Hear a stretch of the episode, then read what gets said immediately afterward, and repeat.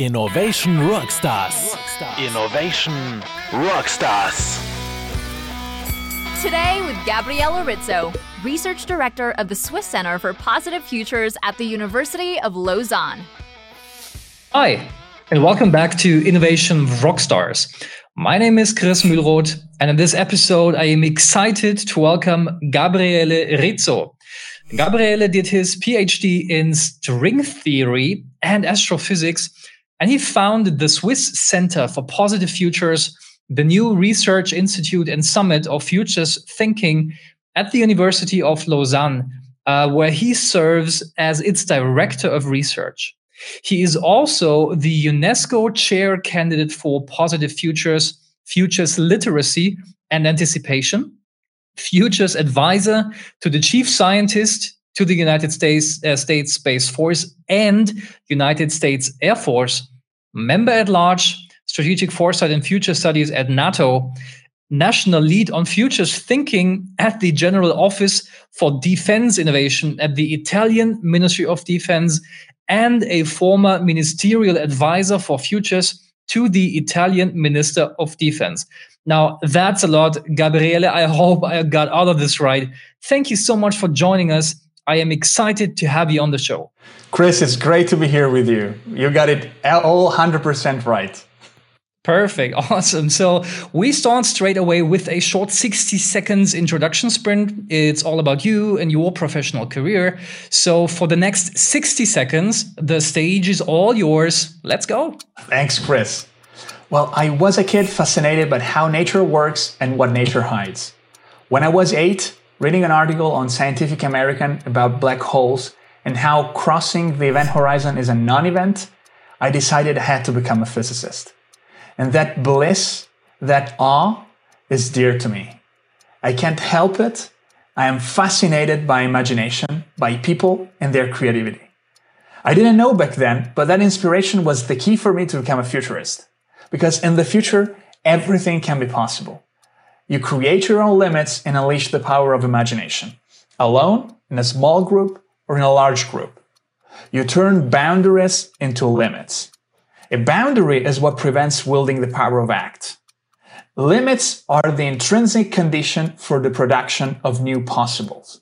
Because for something to be possible, it can be possible anything.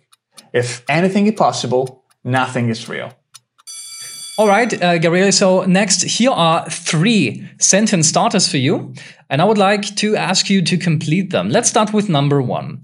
Uh, being a futures advisor means providing a seamless transition from near to far with incredible sharpness so that leaders can see no limits in their opportunities. If I can have another sentence here, I'd say that there's a whole lot more to being a futures advisor. And one of them, one of the things being that most of times, whenever you try to advise people in thinking 20 years out or 40 years out, people think that every decision accumulates at the further hand of the, of the time horizon. And that's simply not true. But we'll talk about this later on. Absolutely. Let's talk about this later on. And then number two, um, one of the most important things I learned from my doctorate in the fields of string theory and astrophysics is is thinking in terms of organizing principles. Um, uh, physics as, as, a model of of reality, as a model of nature, uh, helps you in thinking with fundamental principles, and that's extremely helpful. It's a it's probably the most precious compass you can have when it comes to navigating complexity. It probably is. Thank you. And finally, number three. Uh, if I could give you exactly one book recommendation, it would be this. Um, I'm stealing your single book recommendation and making this multiple. So if there's a casual reader that's interested about the future, I'd recommend Future Shock by Alvin Toffler.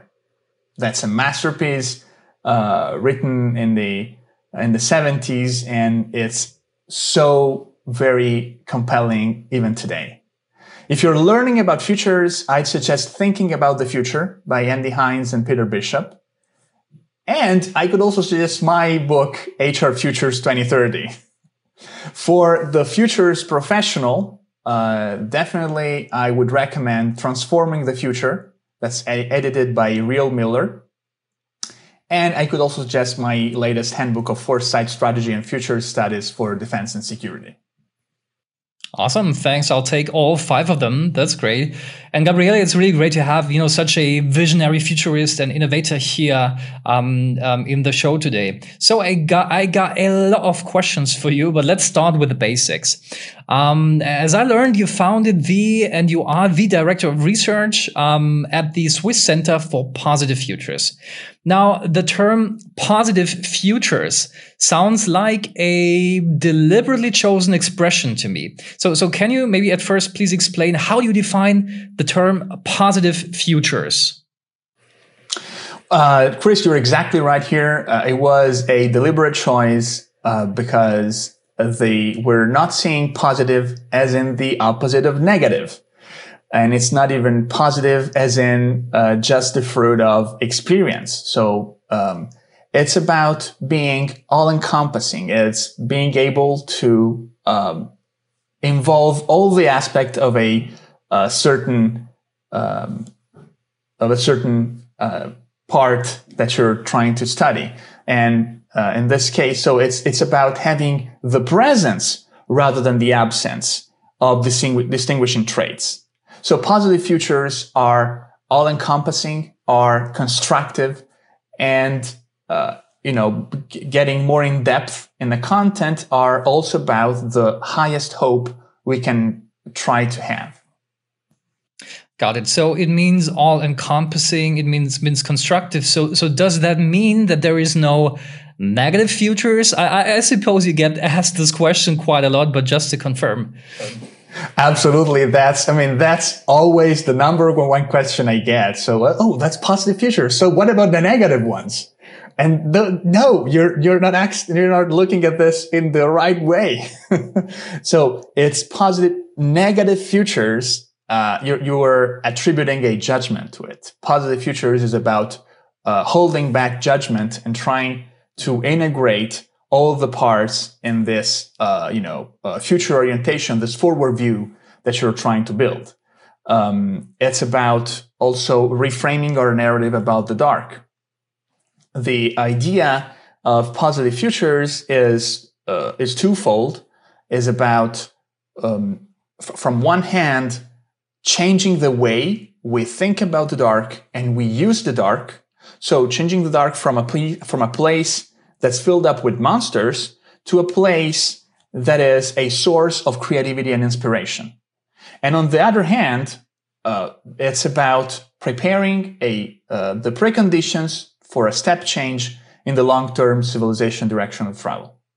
So it's to do this. Uh, there's a whole lot of background. I'm sure we'll get into that later.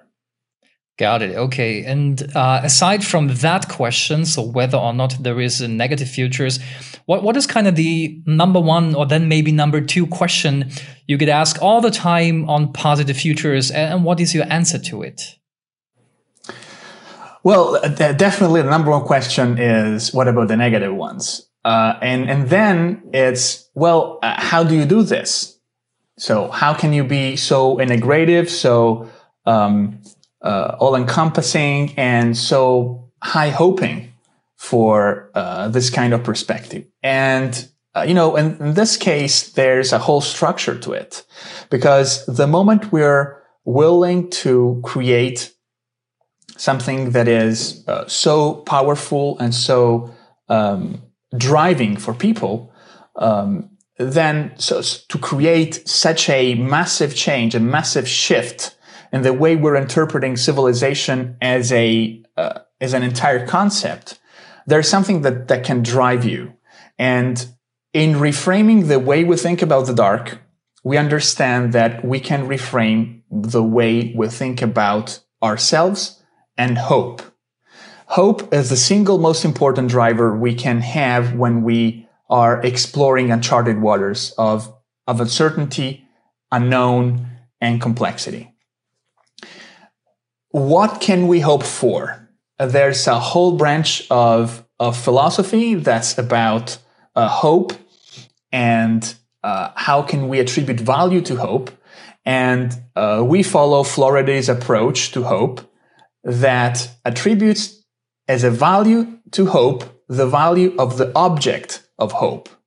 So if you are into this approach, then the highest value you can have is the divine.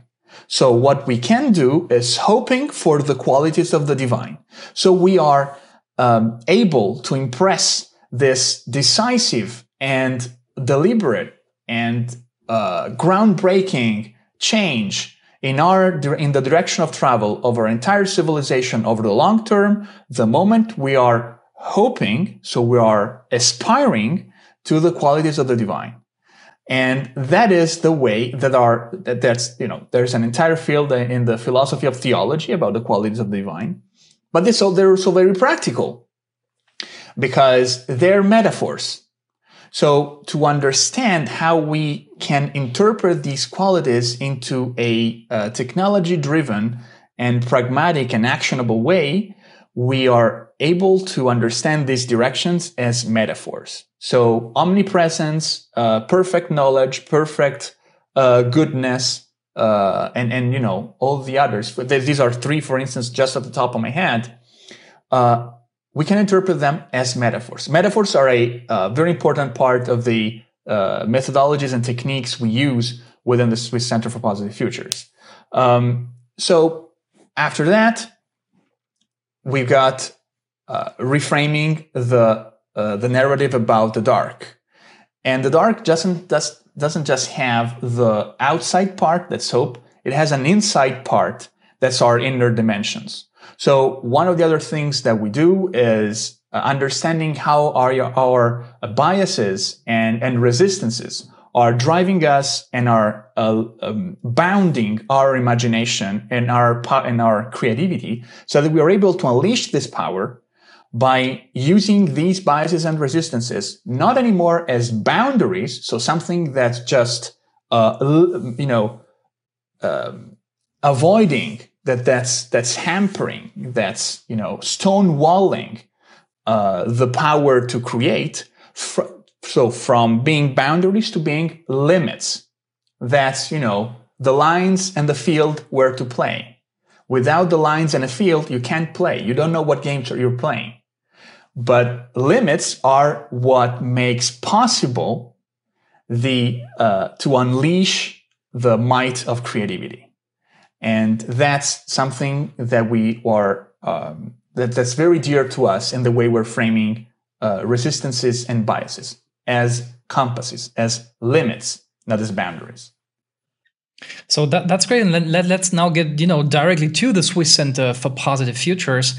As introduced earlier, you know, you founded it um, and you are the director of research there. So, you know, what, what you just described basically, can, can I understand this to be the purpose and also the mission of that center? Uh, that's a great question, Chris, and that also allows me to continue my my sermon here. Uh, because once we have uh, this whole uh, vision about positive futures, as I said, how how do we how do we actually implement this? Well, it turns out that it, that is crucial in this the human part, having the human at the core of strategies and designs that are willing to aspire to positive futures. And so what we do at the center is that we develop futures literacy for human sustainability towards positive futures. Got it. Now, how, how do you do this exactly? I mean, there, there, you know, there needs to be a founding story to that center, I guess, right? So it'd be really interesting to hear how come, yeah, how, how did you, why, how, and then so the, the, how we we clarify, but how did you do that? Why um, at Lausanne? Um, that that'd be really interesting to hear. And then also, I, would love to hear more about you know the actual implementations. Um, um, but let's start with the founding story first. So, how come? H- how did you start that, and, and how, how, What's the story behind? Oh, that's that's there's a wonderful story behind the the founding of the Swiss Center for Positive Futures, and I'm I'm very happy to share this with you and in our audience today. Uh, the I it all, it all started before COVID, and it seems ages ago. Uh, but before COVID at Lausanne, there was a future skills lab. So the very seed of futures thinking, very experimental, uh, very ambitious, but you know, very uh, very niche and you know uh, as a, just an avant-garde in a in a sense. Um, so what happened is that the founder of the Future Skills Lab, uh, Isabelle Chappuis, that's now my co-founder of the Swiss Center for Positive Futures, um, she was willing to start her journey uh, through futures and foresight. But coming from uh, directing the executive education department, so she's a long-time uh, director. She founded the executive education department, brought that to uh, impressive heights at the University of Lausanne, then pivoted to this other adventure. And she felt that futures were important in this, but she didn't quite have the grasp to uh, to work in futures. So she reached out to uh, who is doing this in the best possible way. That that is the defense world. And in the defense world, she reached out to the head of anticipation of the Swiss Armed Forces, that coincidentally is a friend of mine because I mean it's it's a small crowd in the for in the defense foresight.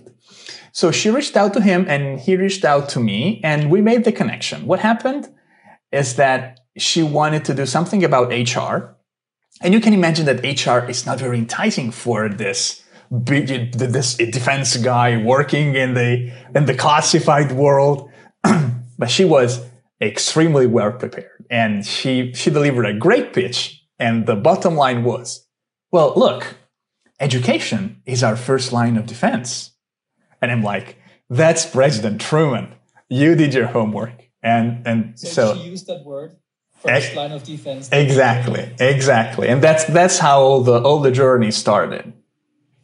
Beautiful. that's beautiful. And, and on, on the topic of, of HR, actually, I, I, you know, found that you, and I guess together with her, you released a book, published a book on HR futures. Uh, its title is HR Futures 2030, if I'm um, not mistaken, uh, exactly um, a design for future ready human resources.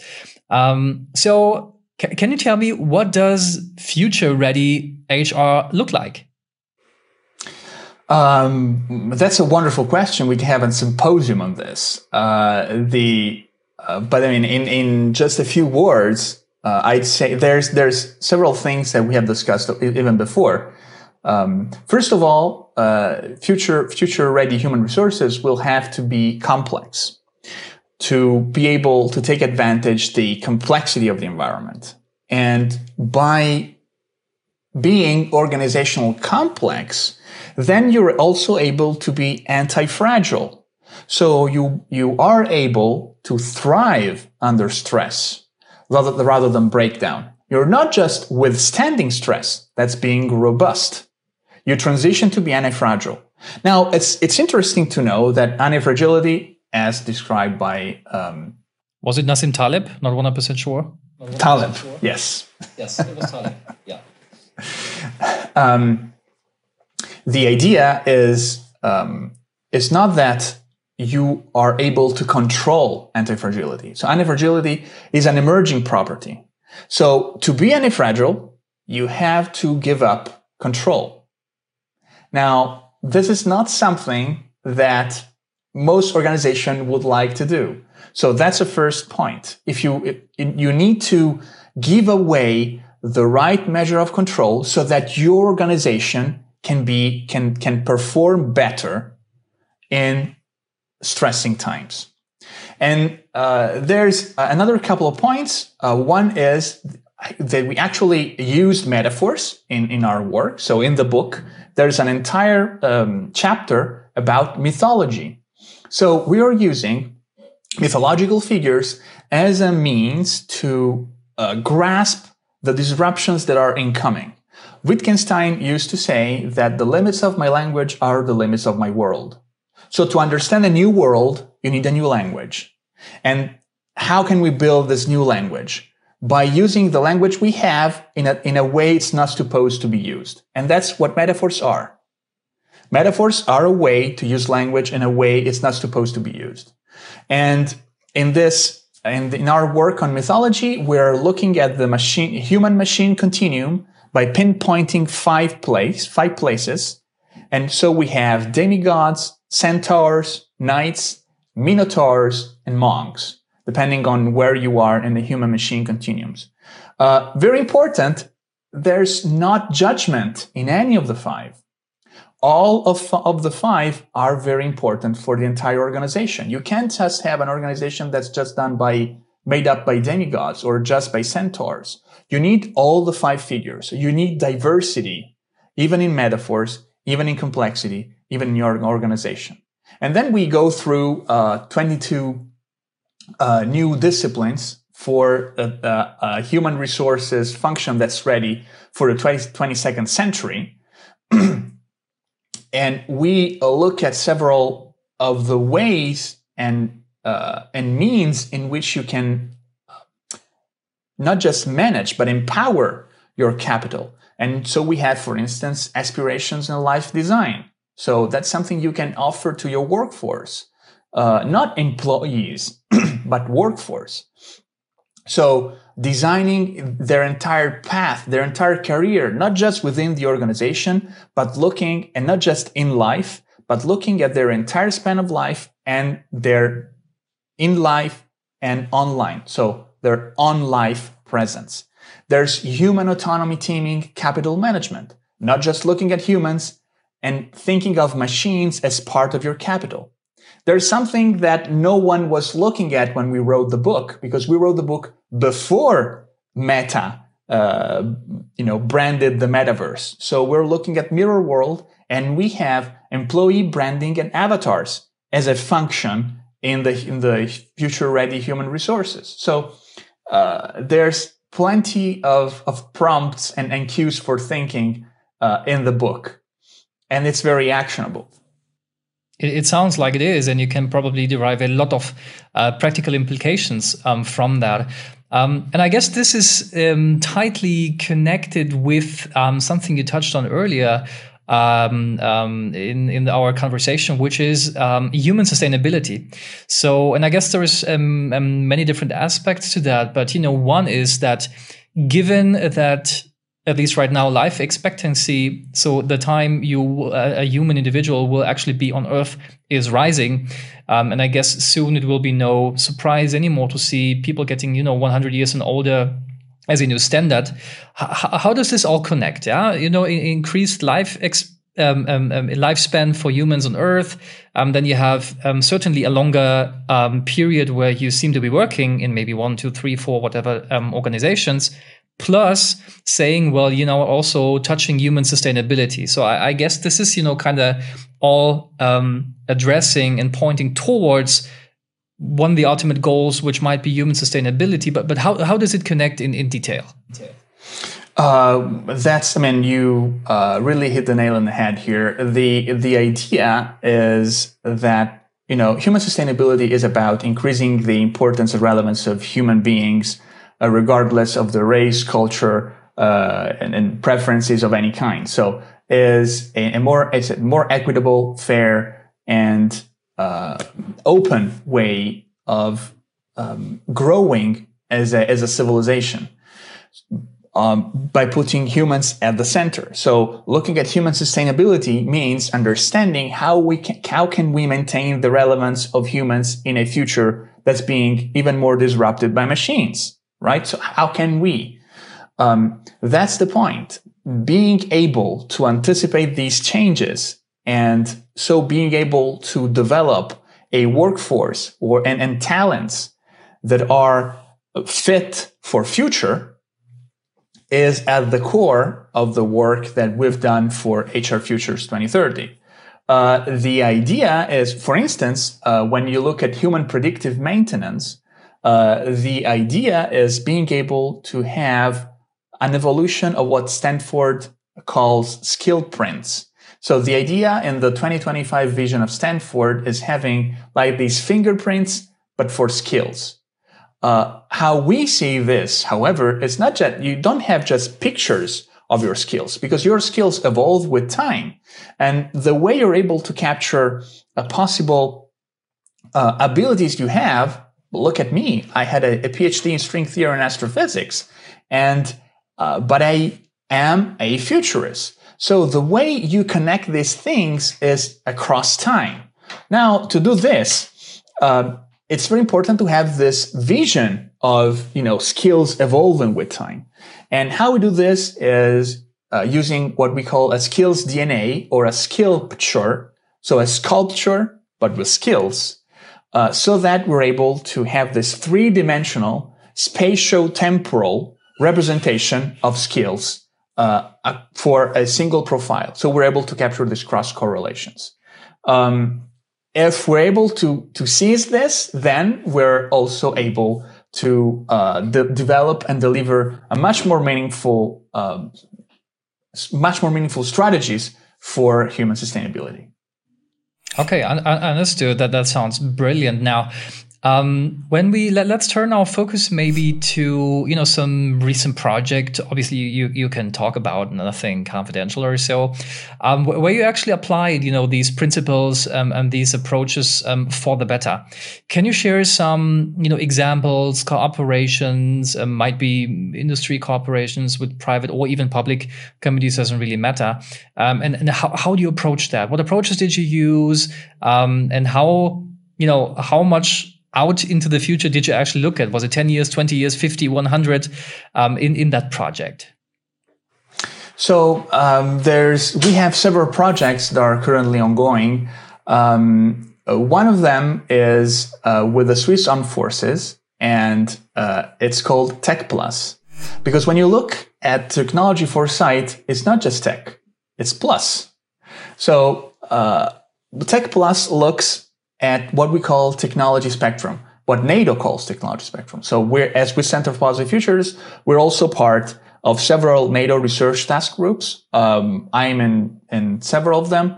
Uh, one of them is about how can technology um, change uh, the way we look at the future operating environment, how technology developments can impact the future operating environment. Um, now, it's a nice trivia is that this group was once called Tech Rocks with an entire acronym. Um, but I mean, the idea is that looking at uh, a technology, you need to understand what's at the core of technology. What what's the ontological existence of technology when it comes to uh, you know understanding how the nature of technology will evolve over time in a time of exponential progress. And the nature of technology is that it's something that lets us interact with nature. So to understand how technology evolves or can evolve, how, what are the possible or impossible developments of technology, because the impossible are much more fun than the other, um, you have to look at how you can understand nature. And there's this technology spectrum that's about uh, space, time, perception, cognition, and choice is one of the uh, of the ways we are looking at uh, you know pushing the the the envelope of future status by looking at um, you know radical notions today. How far do we do we look? Well, um, that's an, an, interesting question. Uh, by definition, nothing that's less than 10 years is foresight. Um, so if you're doing foresight, the least you can do is 10 years. So it's, um, it can be a matter of conversation when you hear industries saying that their strategic horizon is five years or three years. I would argue that in that case, uh, what you're doing is not a strategy, you're executing the present. Um, so, how far then? How can you pick uh, 10, 20, 35, 52? Uh, well, there's, there's research on the fact that the time you need to field an entirely new capability is 20 years. So from the moment you think of having a big red button on your desk to the moment you can have the big red button on your desk, having uh, lots of hell that can be unleashed, um, it takes 20 years. So a capability development wave, as it's called, um, is a 20 years time span.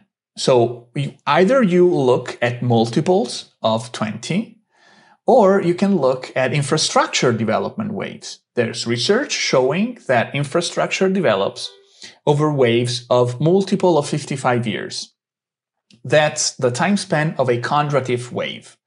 Uh, so if you look at the development of railway, for instance, uh, over uh, the, the territory of the United States, that took 110 years. Uh, the um, the infrastructure for air travel took 55 years to develop. Um, then, so either it's multiple of 20 or it's multiple of 55. There's also research showing that you can see, you can look at third harmonics of Kondratiev waves. So looking at time spans of 17 years. Uh, and that still makes sense when it comes to economic cycles. So here's how we look at things. So what you usually do is either looking at multiple 20s or looking at multiple of 55. Mm, understood. On, on the Kondratiev's waves, isn't isn't that you know true that you know the the the t- cycles of the Kondratiev's waves actually you know getting shorter over time? I mean, yes, uh, 55 years might be our assumption for now, but given technological progress and maybe even exponential acceleration, th- does that still hold true in the future that you're trying to project? Chris, I love this question. Uh, the um, because it it's it gets to a halfway explanation of why Kondratiev waves will still be 55 years. Uh, because it's true that we do have exponential acceleration of technology. And in, so in this sense, what we are able to achieve compresses exponentially. It's also true, however, that the intensity of the wave increases exponentially. So what we are able to achieve with one infrastructure wave is not what we're able to do, what we were able to do with the previous infrastructure wave. I'll, I'll give you an example. Um, there's a whole lot of, of discussing um, about using modeling and simulation for um, you know, for, for design and to accelerate the, also the 20 years capability waves. Um, now, and people show how they're able to uh, reproduce uh, previous developments in like five years. And that's the entire point. So you're able to use uh, the, the next wave technology to compress the previous wave. And that's perfectly fine. But the point is, where is it that you're able to land by using that 20 year technology to develop that wave, that exact same wave technology? So you're able to, so what I'm saying is the wave, the time is fixed. It's the intensity that increases exponentially. So we will still have infrastructure wave and capability waves that long, but what we'll, we'll be able to achieve at the very end uh, is exponentially more. Is a lot more and exponentially more. Okay, okay, got it. That makes sense, I guess. Um, that, that's cool. Now, um, you know, what I would be also interested to hear um, is can, can, you can you talk about some of the um, methodologies uh, you are applying, um, maybe in that project with the Swiss um, Armed Forces um, you know, is it is it um, a rather qualitative? Is it a rather quantitative approach? Uh, is there some you know mixing between qualitative and quantitative data? So h- how do you typically tackle this with um, with which methodologies? Um, so it's what we do, and it uh, when we have a very um, uh, very broad toolbox so uh, I'm coming with more than a couple of hundred techniques and methodologies from uh, from the defense world and uh, you know the that world, right? Um, the idea, though, is that we're able to tailor a single pipeline for each of the issues we have. So there's not a single methodology that we're using every time. Um, because otherwise you're back into uh, the the example of a uh, of someone going around with a hammer and anything that they see is a nail. Um, and that's you can't do that. You can't do that in defense because in defense if you if you if there's something failing people die usually. So you have to be extremely careful in how you're tackling problems when you're giving them in the defense world. So I'm bringing this uh, attitude and this posture in what I do with governments and education, academia, and business. So I'm looking at problems in the broadest way I can uh, so that we're able to deliver something that is specific to that problem.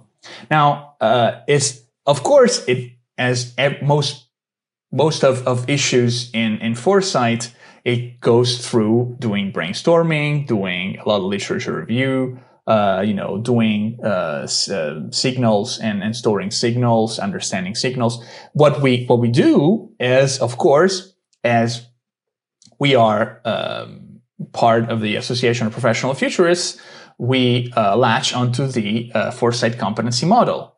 So we go through the six-step competency model, and we, you know, so that we're able to deliver the exact things at the exact place. So um, uh, designing, sync, scanning, uh, um, futuring, visioning, uh, and you know, and then the the um, uh, final part of delivery. So, um, is it qualitative or quantitative? There's no better fact about the future. Uh, first Dator's law. So mm, it can be quantitative. It, it it is qualitative always. Can it be quality quantitative? Uh, to a point. Uh, you can imagine having, um, if you're doing something that's uh, very in depth, uh, you can imagine starting creating, um, you know, key performance indicators in, for instance, a portfolio of scenarios. If you do scenario planning, you don't just just just a notice for those who are not very familiar with scenario planning. You don't just do one scenario make one scenario and then you plan. Scenario planning is about delivering a portfolio of scenarios that are around some uh, some dimensions. So it's not just okay we do four or five because that's all we were able to think about. You decide several dimensions and then you explore how your ability to create uh, worlds that respond to these knobs being turned. Um, if you do this very much in depth, then you're also able to look for quantitative indicators within uh, each of the of the scenarios, and then be able to look across scenarios to understand the impact. And that can be sort of quantitative because then if you're looking across 64 scenarios, for instance, uh, then you're able to and, and you're able to assess the impact of several factors across them. Then you do have some metrics on the perceived importance of some factors across this uh, range of scenarios. So like a cross impact matrix for example um, and, and other other techniques that typically can be used. Um, but of course they rely on human judgment don't they? Yes. They do all right, Gabriele, I, I could listen to you for many more hours. We have come really far in this episode already. Um, um, it's it's um, just about time to wrap it up. But before we do that, um, two more questions that I totally need your answer um, um, on them. So uh, number one is, you know, since I have you here, let's take a look into the crystal ball. the far out crystal ball um, could be one, two, three, or however you know, how much decades you want to look for out for in the future. What can we expect? What's on the broader horizon?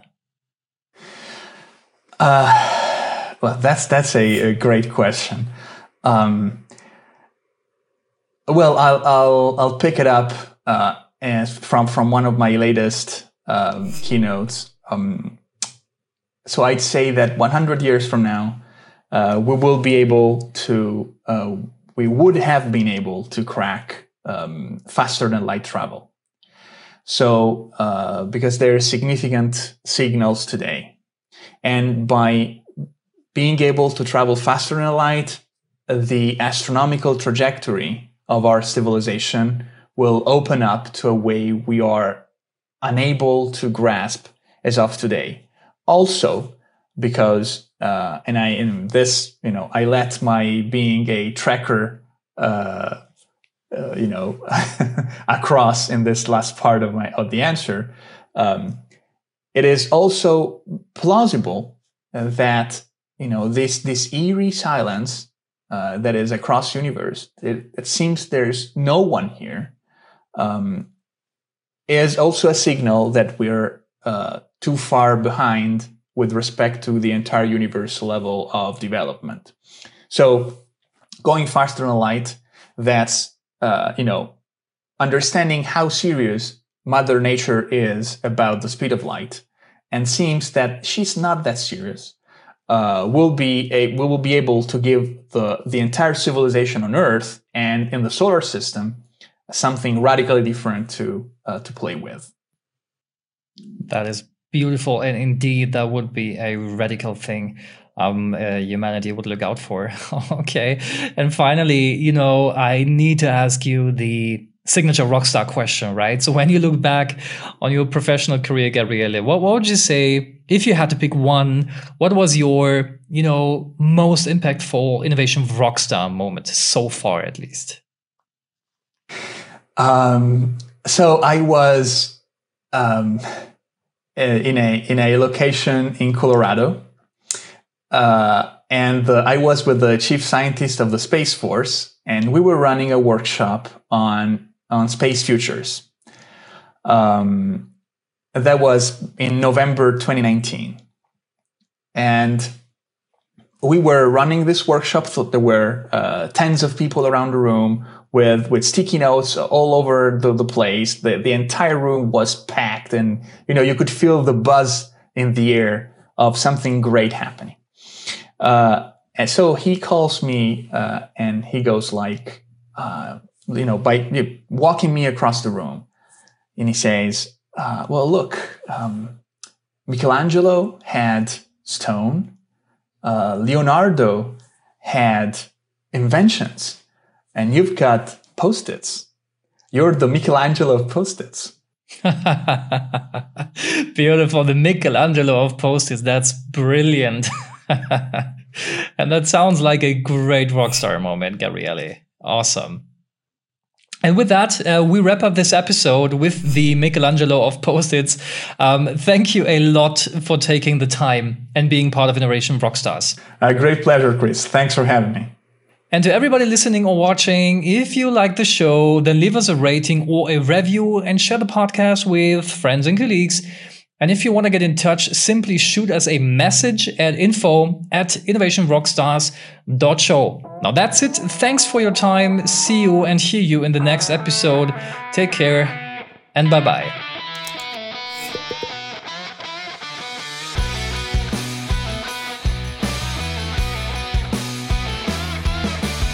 Was innovation rockstar Gabriele Rizzo from the Swiss Center for Positive Futures at the University of Lausanne. If you want to dive deeper into the topic of positive futures or future ready human resources, or if you'd simply like to give us feedback on this episode, feel free to email us at info at innovationrockstars.show. For more inspiring innovation stories, visit our website at www.innovationrockstars.show or browse through our Innovation Rockstars channel on all major podcast platforms. And while you are here, please leave us a rating for our show.